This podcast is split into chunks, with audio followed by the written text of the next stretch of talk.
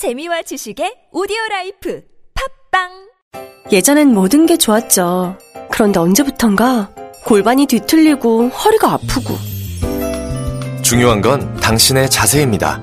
이젠 바디로직을 입고 걸으세요. 바디로직이 당신의 몸을 조율해 줍니다. 매일매일 입고 걷자. 바디로직. 명절 준비에 허리 삐끗, 장거리 운전에 골반 뻐근, 삐끗 뻐근하기 전에 명절 할인 잡자. 바람직한 명절 선물 바디로직. 이제 곧 졸업인데 취업 준비는 잘 돼가? 요즘 선배들에게 물어보고 또 비트캠프에 상담도 갔는데 희망이 보이더라고. 비트캠프? 우리나라 벤처 1호 기업 비트컴퓨터에서 IT 전문 교육을 위해 설립한 역사와 전통이 있는 교육기관이야. 자바, AI, VR 등 IT 통합 프로그래밍 교육을 통해 배출된 선배들이 현재 각 영역에서 활동하고 있거든. 나도 함께 교육받아 볼까? 같은 회사 취직되면 좋겠다. 한국 IT 교육의 길이 곧 비트캠프입니다.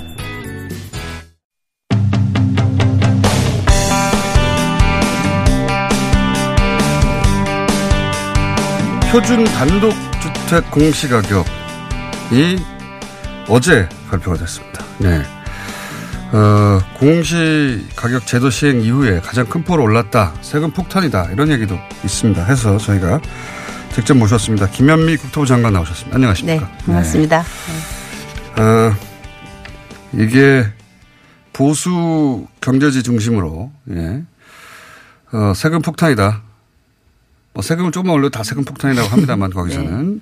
기사를 쏟아냈어요. 그럼 우선 여기서부터 짚어볼게요. 왜 이 공시 가격을 올리려고 하는 것인가 근본적으로.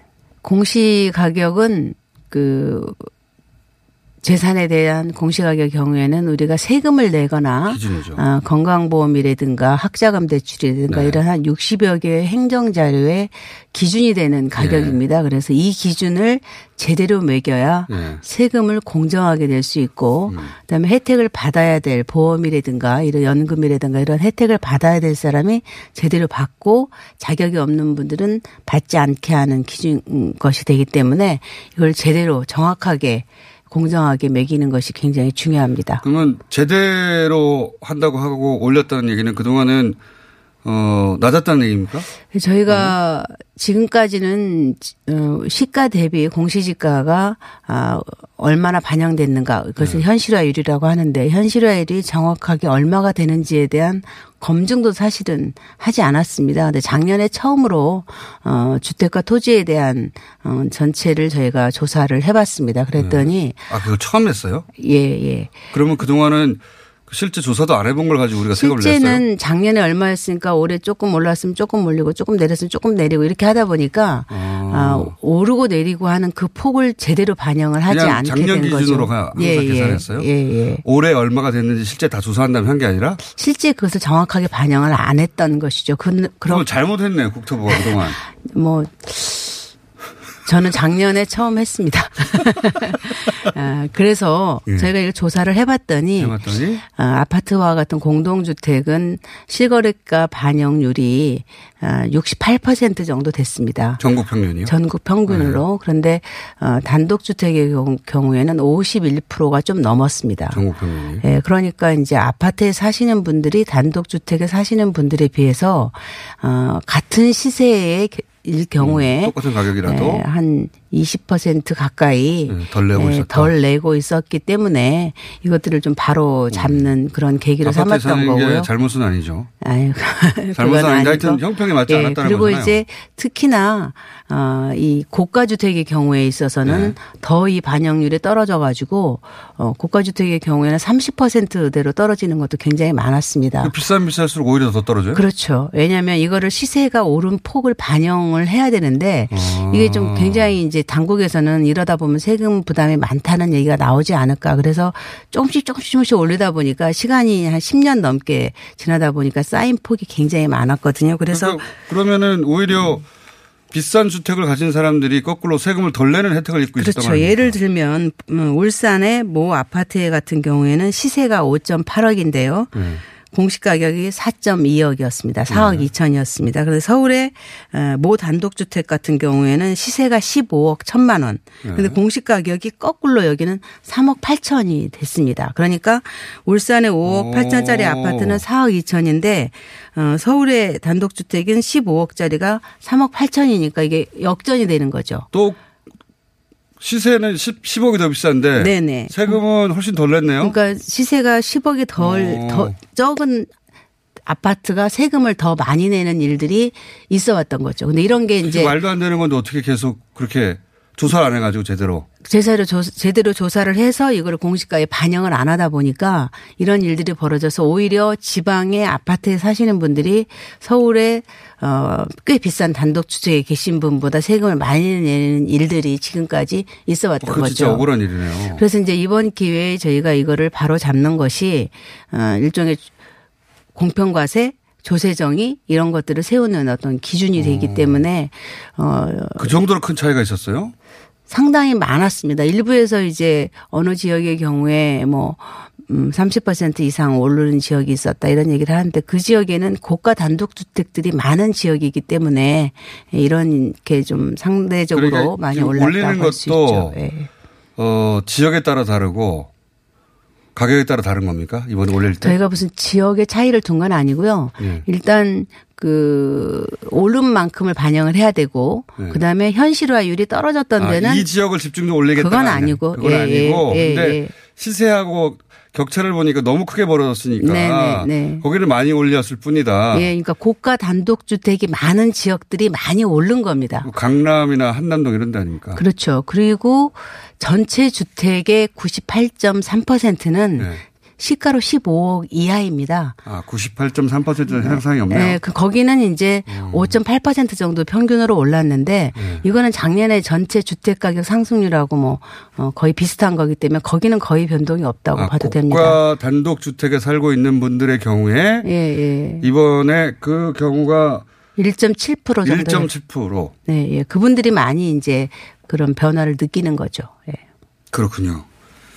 아, 이게 이걸 자세히 알았으면 굉장히 억울한 일이라는 그래서 이 문제에 대해서는 지금까지 국회에서도 그렇고요. 그다음에 네. 언론에서도 그렇고 시민단체 같은 데서는 굉장히 강력하게 요구를 많이 했었던 것입니다. 왜안 됐을까요? 근데 심사분들 거기 많이 살아서 그것도 있지만 이거를 전체를 아, 그것도 있긴 있어요? 뭐 있었겠죠.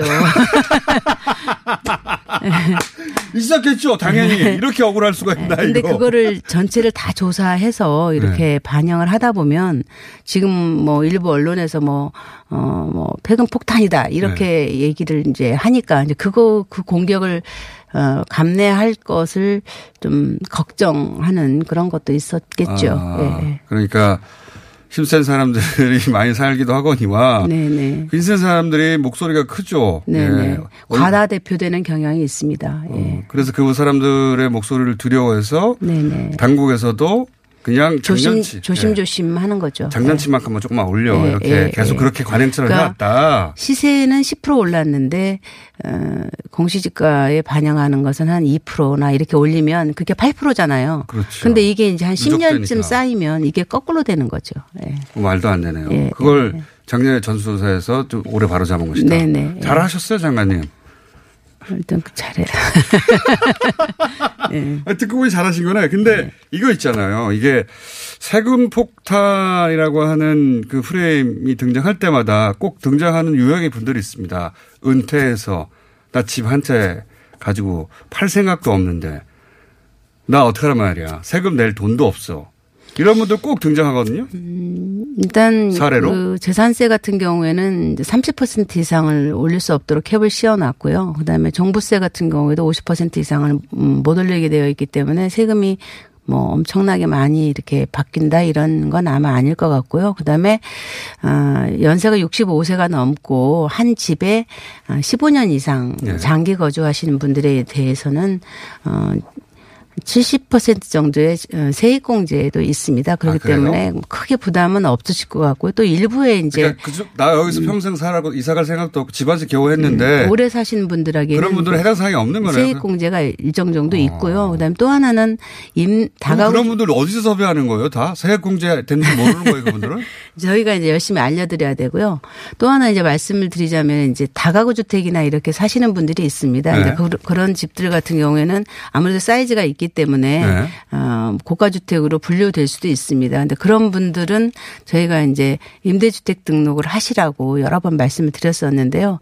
임대주택으로 등록할 경우에는 어, 그만큼 저희가 또 여러 가지 감세, 세금 감면 혜택을 줍니다.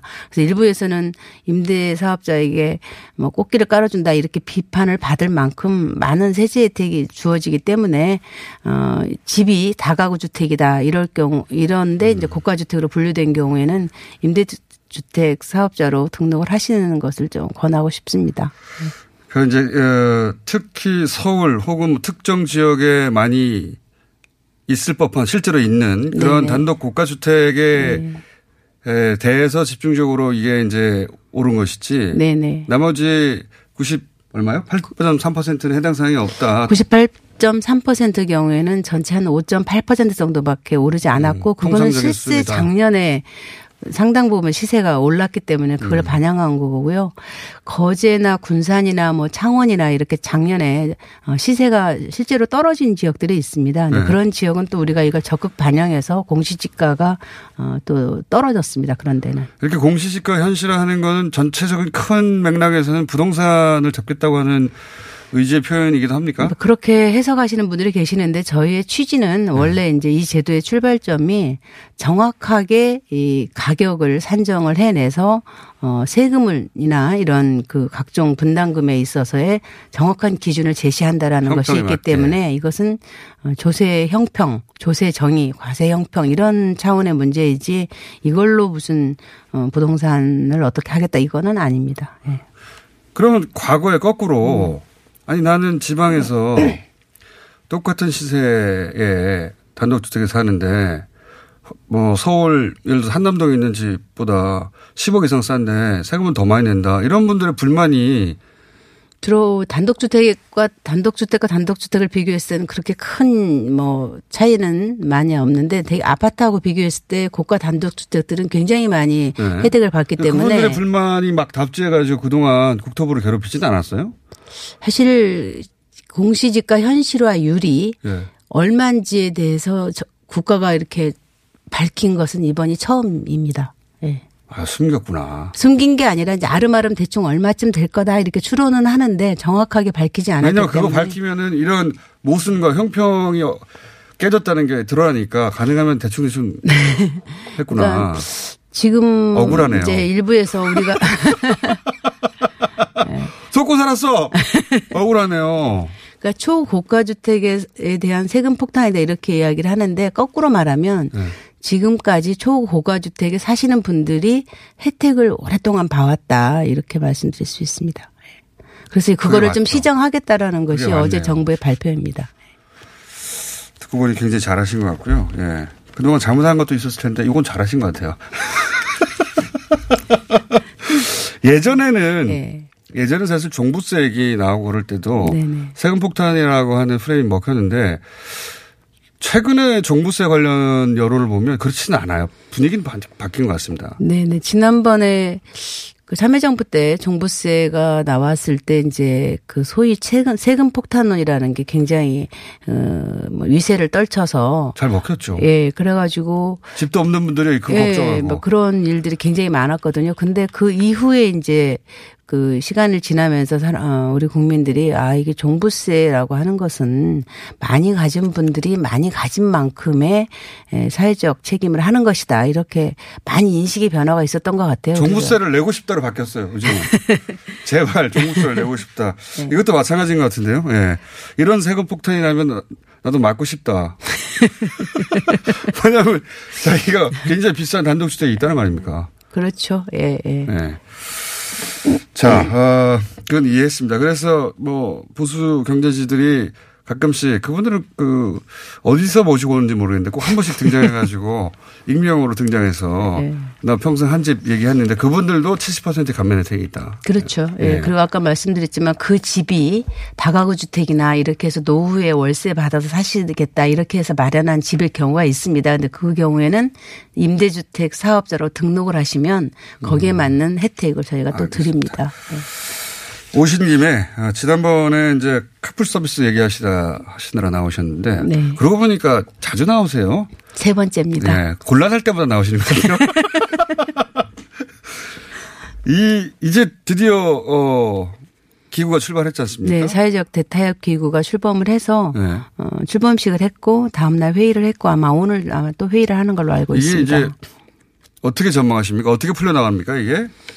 음, 일단 그 회의 테이블에서 첫날 했던 거는 이제 택시 문제를 앞으로 어떻게 할 것인가. 예. 그래서 택시를 앞으로 개인 택시, 법인 택시 지금 현재 가지고 있는 문제들이 많이 있지 않습니까? 그래서 네. 그 문제를 어떻게 할 것인가에 대해서 터놓고 얘기를 하기 시작했다. 여기까지 제가 보고를 받았습니다. 아, 대화가 네. 시작됐다 이제. 예, 예, 네. 예.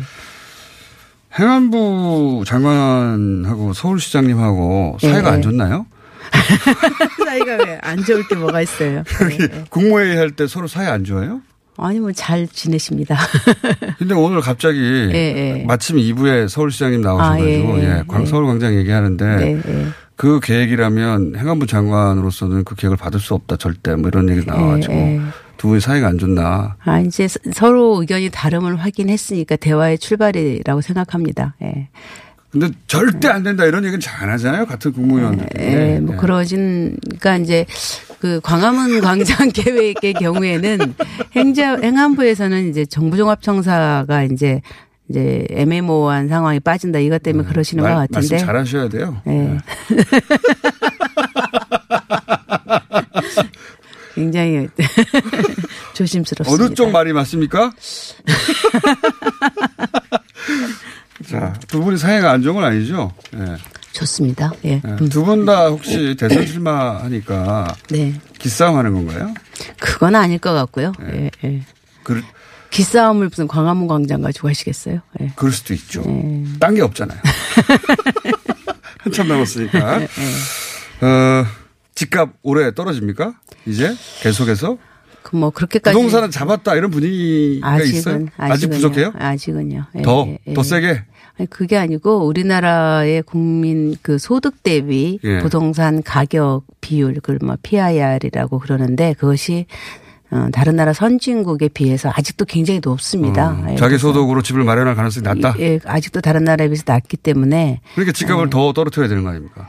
떨어뜨린다기보다는 뭐 안정화시킨다? 시장이 좀 안정화되어서 집이 없는 무주택자들이 집을 살 수 있는 여건이 좋아지게 만드는 것, 그게 정부가 해야 될 일이라고 생각하고 그런 여건이 마련되기를 기대하면서 시장을 주시하고 있습니다. 예. 협박에 가까운. 무슨 말씀을. 오늘 기회만 보여봐 이런 거 아닙니까? 어쨌든 저희는 시장이 안정되어서 서민들이 네. 집을 사기 좋은 환경을 만드는데 올해 대기하고 네. 있는 정책이 있나요 혹시? 지금은 이제 주시하는 과정에 있습니다. 네. 상황의 변화가 일단 보이면 어, 어 나빠지지 언제든지. 않도록 관리하려고 합니다. 예. 음, 조금이라도 오르면 철퇴를 가하겠다. 그런 것 같죠? 야, 오늘 전반적으로 음. 뭔가 이렇게 따질 게 별로 없네요. 네, 네. 일부에서 이제 어, 또 나오는 문제 제기 중에 하나가 뭐냐면 어 이렇게 공시지가를 어, 일정 부분 형식화 시켰더니 종부세 대상자가 두 배로 늘었다 이런 기사들이 있습니다. 아, 네. 그런데 저희가 이제 확인을 해 보니까 두 배가 아니고 어 0.35 어. 어, 이렇게 늘었습니다. 그래서 그걸 왜두 배라고 하죠? 아, 그걸 이제 집의 채수는 두 배가 됐습니다. 집 네. 채수는 네. 두, 배, 두 배가 늘었는데 왜 0.35만 늘었느냐 하는 거는 대개 이제 이미 종부세 대상자가 되신 분들은 집이 여러 채가 가지고 여러 아, 채를 가지고 있기 때문에 순수하게 한 주택이 이 되어서 신규로 종부세 대상자가 되는 경우는 두 배 늘 때 1.35 그래서 0.35%가 드는 것이기 때문에 그것도 약간 과다 계상된 음. 부분이 있어서 그런 좀 집이 아니다. 여러 채에서 그렇게 됐다는 거죠? 그렇죠. 네. 이미 여러 채 있는 분들이 올라서 새롭게 어. 편입되는 건 아니다. 이런. 장관님은 이런 말씀 할 수 없지만 저는 쌤통이네요. 아니, 집 많아서 그렇게 된 거 어떻게, 했습니까? 그동안 시세 차익도 어, 많이 누렸을 텐데. 아, 오늘 여기까지 할게요. 네. 네. 뭐 따져보려고 그랬더니 딱히 국토부가 잘못한 건 최근에 별로 없네요. 아, 잘 평가해 주셔서 고맙습니다. 네. 다음에 나오실 때, 예. 네. 박원순 서울시장님하고, 예. 김부겸 행안부 장관하고 그 뒤에 국무회의 때 네. 어떻게 싸우는지 좀 잘 보셨다가 메모했다가 전달해 주세요. 네, 알겠습니다. 왜냐하면 직접 물어보면 아, 다 잘 좋게 해결했다 그럴 거 아니에요. 아마 근데 잘 해결하실 겁니다. 예. 싸우겠죠. 자, 어, 여기까지 듣겠습니다. 네. 지금까지 김현미 국토부 장관이었습니다. 감사합니다. 네, 고맙습니다. 나의 스펙은 버스 기사, 컨텐츠 크리에이터, 앱 개발자, 간호사입니다. 스펙만 보면 각자 다르게 느껴질지 모르지만 respect을 가지고 보면 모두가 존중받아야 할 노동자입니다. 대한민국의 출퇴근을 책임지니까 respect. 아이들의 꿈을 키워주니까 respect. 편리한 세상을 만들어주니까 respect. 소중한 사람들의 생명을 지켜주니까 respect. 노동하는 나를 존중합니다. 서울시와 한국노총이 함께합니다. 안녕하세요. 배우 박진입니다. 추운 날씨만큼 난방비 걱정도 많이 되시죠? 제가 난방비 아끼는 꿀팁 하나 알려드릴까요? 그건 바로 보일러를 열효율 높은 친환경 보일러로 바꾸는 거예요. 열효율 높은 친환경 보일러는 연간 13만원 정도 난방비를 절약해주고 거기다 미세먼지와 온실가스 배출을 10분의 1로 확 줄일 수 있다니. 아참, 교체하면 10만원 할인, 12개월 무이자 할부. 아시죠? 자세한 내용은 120 다산 콜센터로 문의하세요. 이 캠페인은 서울특별시와 함께합니다.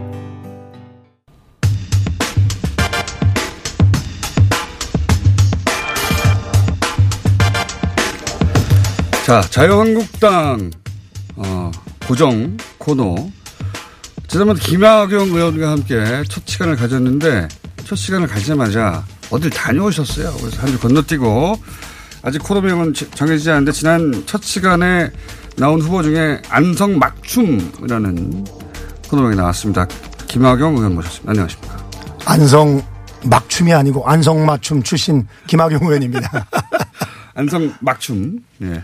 글쎄 막춤을 추진 저는 않는데요. 사실은 정교하게 추는 편인데. 그래요? 뭐 하여튼 뭐 정교하게 그, 듣고 평가하시는 분들이 그렇다면은 뭐 제가 뭐 귀에 쏙 들어오잖아요. 안성 막춤. 예. 하여튼 뭐 일단 안성이 중요합니다. 네. 자, 코너명은 방송 들으시면서 많은 분들이 보내주시는데 그 중에 하나 어, 진행하다가 선정이 됩니다. 뭐, 한두 주 걸릴 때도 있고, 한 달 내내 할 때도 있습니다. 네, 제가 한건 아닙니다. 그 대신. 예. 그렇죠. 그, 게시판에 코, 이야기를 듣고 사람들이 떠오르는 상을 가지고 코너명을 정해주시기 때문에, 어, 좋은 아이디어가 많아요. 예. 근데 지난주에 왜 안 나오신 겁니까? 그, 지난주에 이제 제가 국회에서 맡고 있는 직책 중에 대한민국 국회 축구의원연맹 회장을 또 맡고 있습니다. 그래서 그 두 번째 A매치 경기를 뛰었습니다. 일본이랑 A매치 경기를 뛰고 있는데 네. 이번에 그 베트남과 네. 그 베트남 국회의원들과 친선 축구 경기를 위해서 제1회 대회를 하노이 항데이 경기장에서 실시했습니다. 결과는 3대 3으로 아주 전략적 스코어로다가 잘 끝냈습니다. 하노이에 축구하러 가신 거예요? 네네네. 3대 3, 3, 3골 누가 넣었습니까? 우리 쪽에서? 솔직히 얘기해도 됩니까? 예. 네. 그 안성 출신 김학용 의원이 세 골을 넣습니다. 죄송합니다. 죄송할 건 뭐, 죄송할 건 없죠. 네네네. 아, 축구, 축구를 학창시절에 하셨다는 예, 예. 그렇습니다. 예, 예. 국회에서 뭐 저랑 예. 최재성이 황영철이 예. 뭐 이런 정도가 그래도 축구 좀 한다. 예, 예. 스트라이커 예, 포함이 됩니다. 고등학교나 중학교 때 혹시 선수는 아니시죠? 사실 선수를 하고 싶었지만 네. 선수에 약간 밀리는 후보군에 포함이 돼 있었죠. 아, 그 정도는 됐다? 네, 물론입니다. 예. 그러니까 지금 현역 국회의원들 정도는 다 제끼고 넣을 수 있다? 네, 근데 이제 이번에 사실 네. 연습을 못 해고 갔어요. 미세먼지 때문에 연습을 못 해고 가가지고서.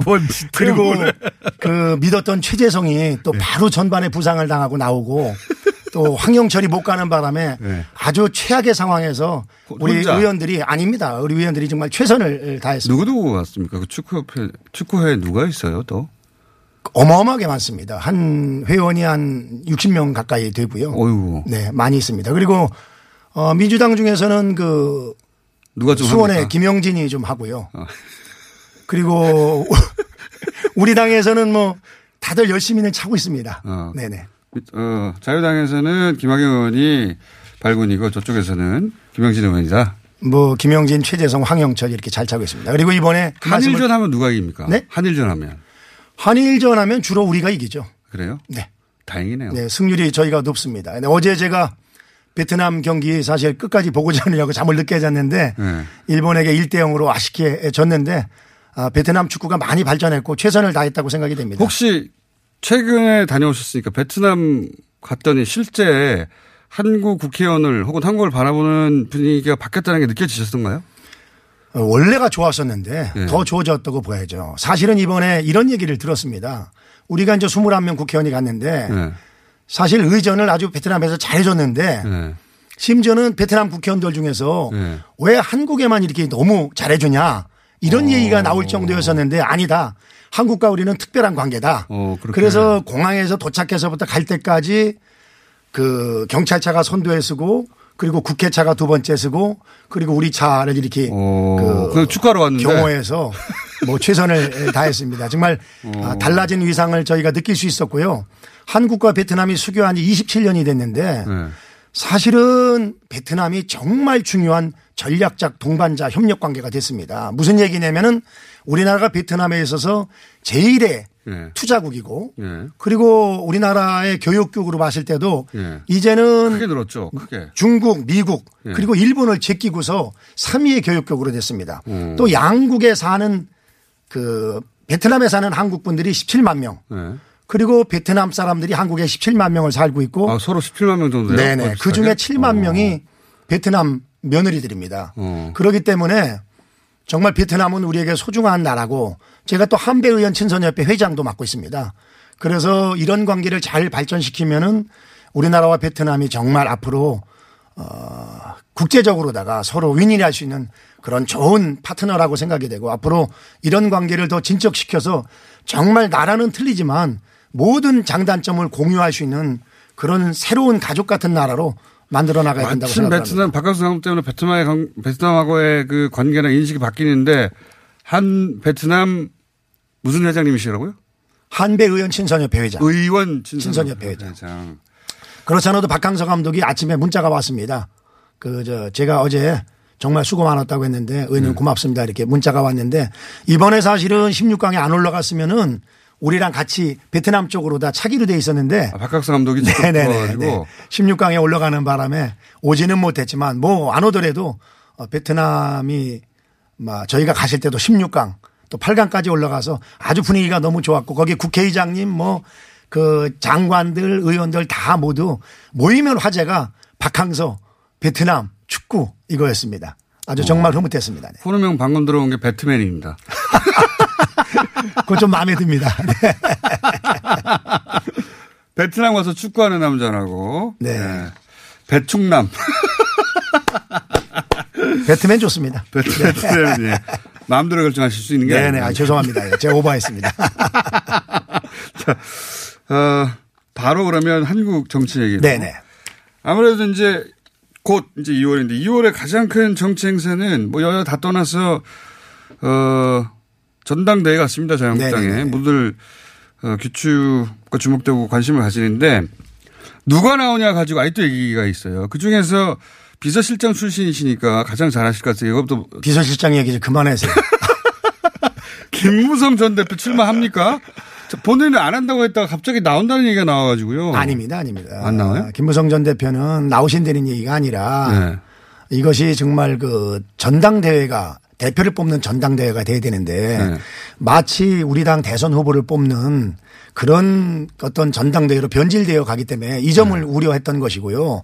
그 우려하는 가장 큰 중심은 이제 내년도에 그 총선이 있지 않습니까? 그러면 공천권을 단일 지도 체제의 가장 강력한 대표에게. 가 행사를 하게 되는데 네. 그 사람이 사심을 가지고 공천을 하게 되면은 네. 사실 우리 당은 또 어려움에 빠지거든요. 예. 그래서 그런 측면에서 아마 걱정의 목소리를 하는 거고 직접 나온다는 얘기는 아니다. 그거. 네네네. 기자들이 만약에- 해- 해석을 잘못한 것이다. 예, 만약에 정말 이렇게 당이 올바른 방향으로 어, 가지 않을 때는 네. 어, 당의 어, 중진 네. 또 대표를 지낸 사람으로서 역할을 다하겠다. 그게 무슨 역할을 하겠다는 겁니까? 나오는 게 아니라면? 글쎄 제가 비서실장 떠난 지가 오래돼서 그까지 잘 모르겠습니다. 그 역할을 한다고 하니까 아, 나오나 보다 생각하죠. 마- 전 그건 아니고요. 누구 한 사람 만약에- 손을 들어줄 수도 있다 직접적으로? 뭐 그건 여러 가지 경우의 수가 있겠지만 하여튼 그 당 대표가 직접 손을 들어준 의원님이 낙선했지 않습니까? 그 이렇게 아픈데 자꾸 찔르고 그래서 어느 대표에서. 잊혀질만 하고 있는데 직접 손을 들어준다는 건가요? 어떻게 하는 건가? 그거는 뭐 제 잘못이지 김무성 전 대표 잘못은 아니라고 생각이 됩니다. 황교안 전 총리는 뭐 나오는 게 거의 확실한 거 같고 이제는 100%인 것 같고요. 그죠? 네, 제가 2주 전에 나와서 그렇죠. 쪽집게로 맞췄지 않습니까? 네. 그러면 김문성 전 대표 나오는 건 아니다. 네네네. 김병준 비대위원장도 안 나오시는 걸로 이제 최종 정리가 예, 된 거죠? 최종 결정 나온다 안 나온다 하다가 네네네. 안 나오시는 이유는 뭡니까? 나온 그 마- 나오고 싶은 마음이 많은 거 어제 같던데. 이제 여러 가지 본인의 심정을 얘기를 했는데 본인이 나오면서 그런 얘기를 하면은 그 순수성이 의심받기 때문에 본인이 출마를 안 하면서 그 당을 위한 충정해서 말씀을 하셨다고 생각이 되는데 안타깝게도 사실은 뭐 나오고 안 나오는 거는 민주주의 국가에서 본인들의 네. 자유지. 에, 그렇지만 하여튼 걱정의 목소리가 많은 건 사실인 것 같습니다. 지금 이게 그 당의 대표를 뽑는 전당대회에 되는데 아까 말씀드린 것처럼 너무 그 일찍 소위 그 대통령 선거와 관련해서 네. 저희 당이 좀 함몰되는 게 아니냐는 그런 우려의 목소리가 많은 건 사실입니다. 대선 후보 경선 같은 느낌이 들어요. 글쎄 말이에요. 이거 예. 걱정입니다. 당 대표 어 전당대가 아니라 홍준표 전 대표도 나올 듯 안 나올 듯 하는데 이건 어떻게 전망하십니까? 고심이 많으리라고 믿습니다만은요. 어차피 선거가 이렇게 지금 흘러가고 있으면은 아마 안 나오기가 대단히 어렵지 않나. 안 나오기가 어렵다. 네. 그렇게 어. 생각을 합니다. 본인 입장에서 음. 그렇게 생각을 합니다. 어차피 모든 사람이 다 올, 어, 지금 테이블에 아니. 왜냐면 지금 그 기득권을 뺏겨 버리면 실질적으로 어 다음에 빅게임에서 여러 가지 여건이 너무나 불리해지기 때문에 네. 그렇죠. 총선에 총선 되면은 그 당 대표 중심으로 확 뭉칠 거 아닙니까? 뭐 아무래도 또 뭐 물갈이 할 때 또 뭐 얼마를 넣느냐가 문제인지 모르지만은 자기 가까운 사람들이 일부라도 들어가지 않겠습니까? 과거에는 그게 너무 심해서 문제였었던 거. 그래서 네. 정말 공천이 사천이 아닌 진정한 공천이 돼야 되는 것이 우리 당이나 어느 당이나 정말 중요한 우리 정치적인 과제인 것 같습니다. 그러면 예를 들어서 홍준표 전 대표까지 나온다면 황교안, 오세훈, 홍준표 이 정도의 빅3 나머지 분들도 물론 있습니다만 주호영도 꼭 좀 하나 넣어주세요. 저랑 친한 분인데 왜 매일 빼세요? 저 오해받아요. 주호 의원도 있고 김진태 의원도 있고 다른 분들도 있는데 어쨌든 대표급에 가까운 혹은 뭐 대선 후보로 거론되는 분들 이 세 분이 붙으면 누가 이깁니까? 그 전망을 해주세요. 누가- 이렇게 좀 말씀을 드리고 싶습니다. 네. 제가 뭐 제 선거도 못 마친 놈이 뭘 그렇게 제대로 얘기를 하겠습니다만은 이런 겁니다. 원내대표와 다르게 예. 그 당대표 선거는 어느 정도 예측이 가능합니다. 아 그래요? 그 이유는 뭐냐면요. 네. 당대표 선거는 70%가 당원들 투표로다가 소위 네. 진성당원, 책임당원으로 결정이 되고 30%가 여론조사로 결정이 되거든요. 예, 당론과 여론. 근데 사실은 이 30%가 대단히 중요한 포션을 차지하거든요. 음. 그렇기 때문에 일단은 국민들에게 인지도가 높은 사람이 유리하다. 그래서 이 세 분을 거론하는 네, 거예요. 그런 측면에서 세 분이 유리하고 예. 또 대통령 선거와 당 대표는 다르다. 예. 대통령 선거는 국민이 결정하는 거지만 네. 당대표는 그 소위 자유한국당과 당심이 결정하는 거다.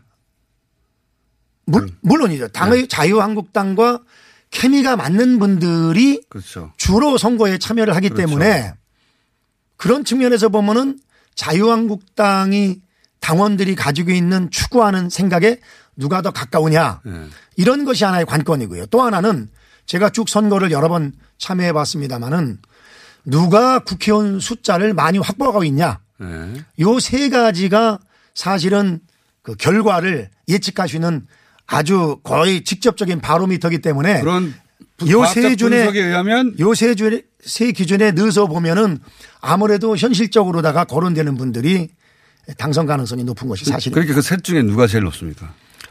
뭐 저는 조금 그 말씀드릴 내용이 있습니다만 그것은 실질적으로 선거 결과에 영향을 미치기 때문에 네. 공인으로서 제가 그건 아무리 우리 공장장이 저를 꼬셔도 오늘은 제가 어. 그러면 답변을 못 합니다. 언론이 통상하는 그 전망하고 거의 유사한 전망인가요? 뭐 유사한 전망입니다만은 그럼 뭐 황교안 전 총리 아닙니까? 아닙니다. 꼭 그렇지는 않습니다. 아, 꼭 왜냐하면은 그렇진 않아요? 이제 그 구체적으로 어떻게 될지 모릅니다만은 예. 지역을 돌아다니면서 예, 예. 그 유세를 하게 돼 있고 그렇죠. 또각 당협을 방문해 가지고 당원들을 만나게 돼 있거든요. 그렇죠. 그렇죠. 그래서 이제 그런 측면에서 누가 더 어필을 하느냐도 중요하고 또 그리고 이제 자유한국당 당원들이 예. 당 대표로서의 역할만 보고 뽑느냐 예. 아니면은 나중에 대통령 선거에 나갔을 경우에 이 사람이 누가 더 이길 수 있는 확률이 높으냐 예. 이거는 분명히 다르다고 생각이 됩니다. 그래서 아, 당대표와 대선 예. 후보를 분리 생각할 수도 있다. 예, 그러기 어. 아니 이제 아니 분리해서가 아니라 이제는 말이 당 대표지 예. 대선 후보가 될지도 모르는 사람이니까 이 사람이 당 대표가 돼서 대선에 나갔을 경우에 당선 가능성이냐, 음. 국민들로부터 폭넓은 지지를 받을 수 있냐, 이것도 제가 봤을 때는 아마 현명한 당원들이라면 분명히 염두에 두리라고 생각이 그 됩니다. 기준으로 언론들이 황교안 전 총리를 얘기하는데 그, 그- 그게 아닐 수도 있는 지점이 있다는 거죠. 아, 물론이죠. 예. 그렇습니다. 그 아닐 수 있는 지점 지금 말씀하실 수가 없고. 음, 그렇죠. 네. 다음 주에 말씀해 주세요, 그럼. 제가 3월 달 정도에 말씀을 드리도록 하겠습니다. 3월 끝났지 않습니까? 한 가지 여쭤볼게요. 이 관련해서.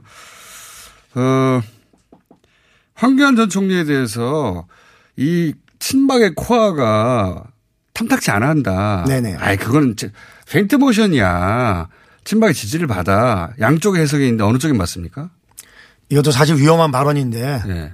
뭐 그렇다고 또 하나도 안 해고 가면 공장장도 그렇죠. 뭐 먹고 삽니까? 그렇죠. 먹고 살게 있어야죠. 그래서 한 가지만 좀 말씀을 드리면은 예. 1, 2분밖에 안 남아서 제가. 제가 알고 있는 발언은요. 예. 그 소위 그 뭐 지금은 뭐 그런 것이 많이 옅어졌습니다. 뭐 과거에 친박을 해쳤던 분들 중에서 아주 핵심에 있었던 분들 일부는 일부는 그 황교안 총리가 권한 대행일 때 박근혜 전 대통령에게 잘해지를 못했다. 아, 이런 실제- 걸 가지고서 실지 비토하는 분도 있습니다만 예. 그러나 대다수의 그 과거에 음. 친박을 했던 분들은 어, 황교안 전 총리에 대해서 아주 호의적인 생각을 가지고 있고 또 실제 많이 선거 운동을 돕고 있는 것으로 알고 있습니다. 비토하는 정서가 있는 게 페인트 모션 아니고 실제로 있긴 있다. 네, 근데 그게 대세는 아니다. 생각보다 그렇게 많지는 않은 걸로 알고 있습니다. 그래요? 네. 친황은 그러면 대부분 친박 진영의 분들입니까? 다는 아니고요. 다는 아니지만. 어, 다는 아니지만 대체로? 뭐 대체로 그쪽 분들이 많이 돕는 건 사실이지만 그러나 황교안 총리 자체가 원래 또 나름대로다가 아뭐 물론 여러 가지 단점도 있습니다만 그 포용력이 브랜드 가치 포용력까지는 제가 말씀드리기 그렇고요.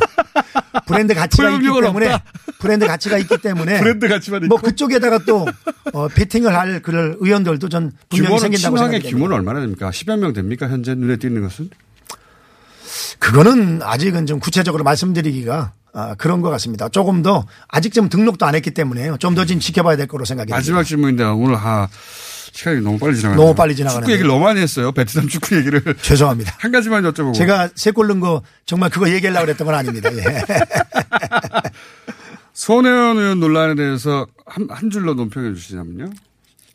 아, 이거 참 진짜 얘기해도 될지 모르겠네요. 다 얘기했습니다. 우상호, 예. 우상호 전 대표께서 여기 나와서 월요일 날 했습니다. 손혜원은 돈에 미친 게 아니라 네. 문화에 미쳤다 이렇게 얘기를 했는데 뭐 솔직히 말씀드리면 무에 미쳐도 미친 거죠. 그래서 제가 봤을 때는요. 예. 손혜원 의원께서 아무리 선의를 가지고 했어도 좋은 일에 미칠 수도 있는 거 아닙니까? 근데 아니 좋은 일에 미칠 수도 있는 건데요. 네. 좋은 일에 미쳤다 하더라도 국회의원이 해야 될 일로서는 상식적으로 안 맞고 소위 그 국회의원 본인이 기업을 오래 하셨기 때문에 아직도 사업과 정신이 너무 많이 남아 있는 게 아닌가 하는 생각을 하고 있고요. 이것은 이제 아무리 선의로 했다 하더라도 현실적으로 식절, 식- 실정법을 위반하냐의 문제이기 때문에 이 문제는 검찰에서 수사를 하고 있으니까 검찰에서 시원하게 국민들 궁금증을 풀어주기를 바라고 거기서 만약에 국민들이 납득하기 어렵거나 또 자유한국당이 납득하기 어렵거나 하는 문제가 생기면 아마도 어, 특검이나 국정조사 를 추진하는 얘기가 분명히 그러니까 그 검찰 조사를 먼저 하고 그게 부족하면 특검까지도 요구할 수 있다. 저는 그게 맞다고 생각이 됩니다. 네. 오늘 여기까지 하고요. 방금 그 미쳤다는 발언 때문에 어, 공격 좀 받으실지도 모릅니다. 아니 근데 예. 그 제가 얘기했잖아요. 예. 그 우상호 의원 얘기한 거를 제가 리바이 된 겁니다. 네. 네. 그건 제바, 제가 알바 아니고요. 너무 무책임하십니다. 오늘 여기까지 하겠습니다. 다음 주에도 뵙겠습니다. 거침없이 말씀하시니까요. 김학용 의원이었습니다. 감사합니다. 네, 감사합니다.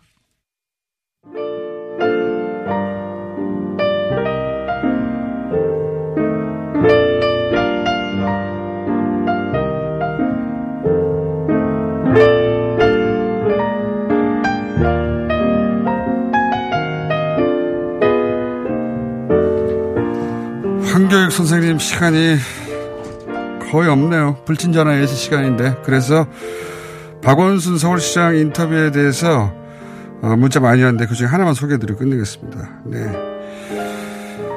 박원순 시장 인터뷰 아슬아슬하네요. 예. 다른 방송처럼 짜고 치는 고스톱이 없어서 생생합니다. 네, 여기까지 하겠습니다.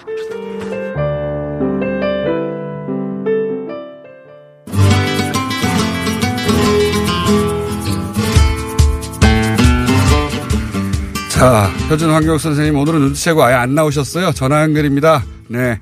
어차피 3분 나갈 거 왜 나가냐? 오늘 게스트를 보더니 오늘은 전화로 일찌감치. 안녕하십니까? 안녕하세요. 황교익입니다. 아니, 3, 4분 때도 나오시더니 이렇게 전화로. 음, 아니, 그, 박원순 시장이 나오시면 뭐 말씀 길게 하실 거 빤해가지고. 네. 안 나갔습니다. 오늘 주제는 뭡니까?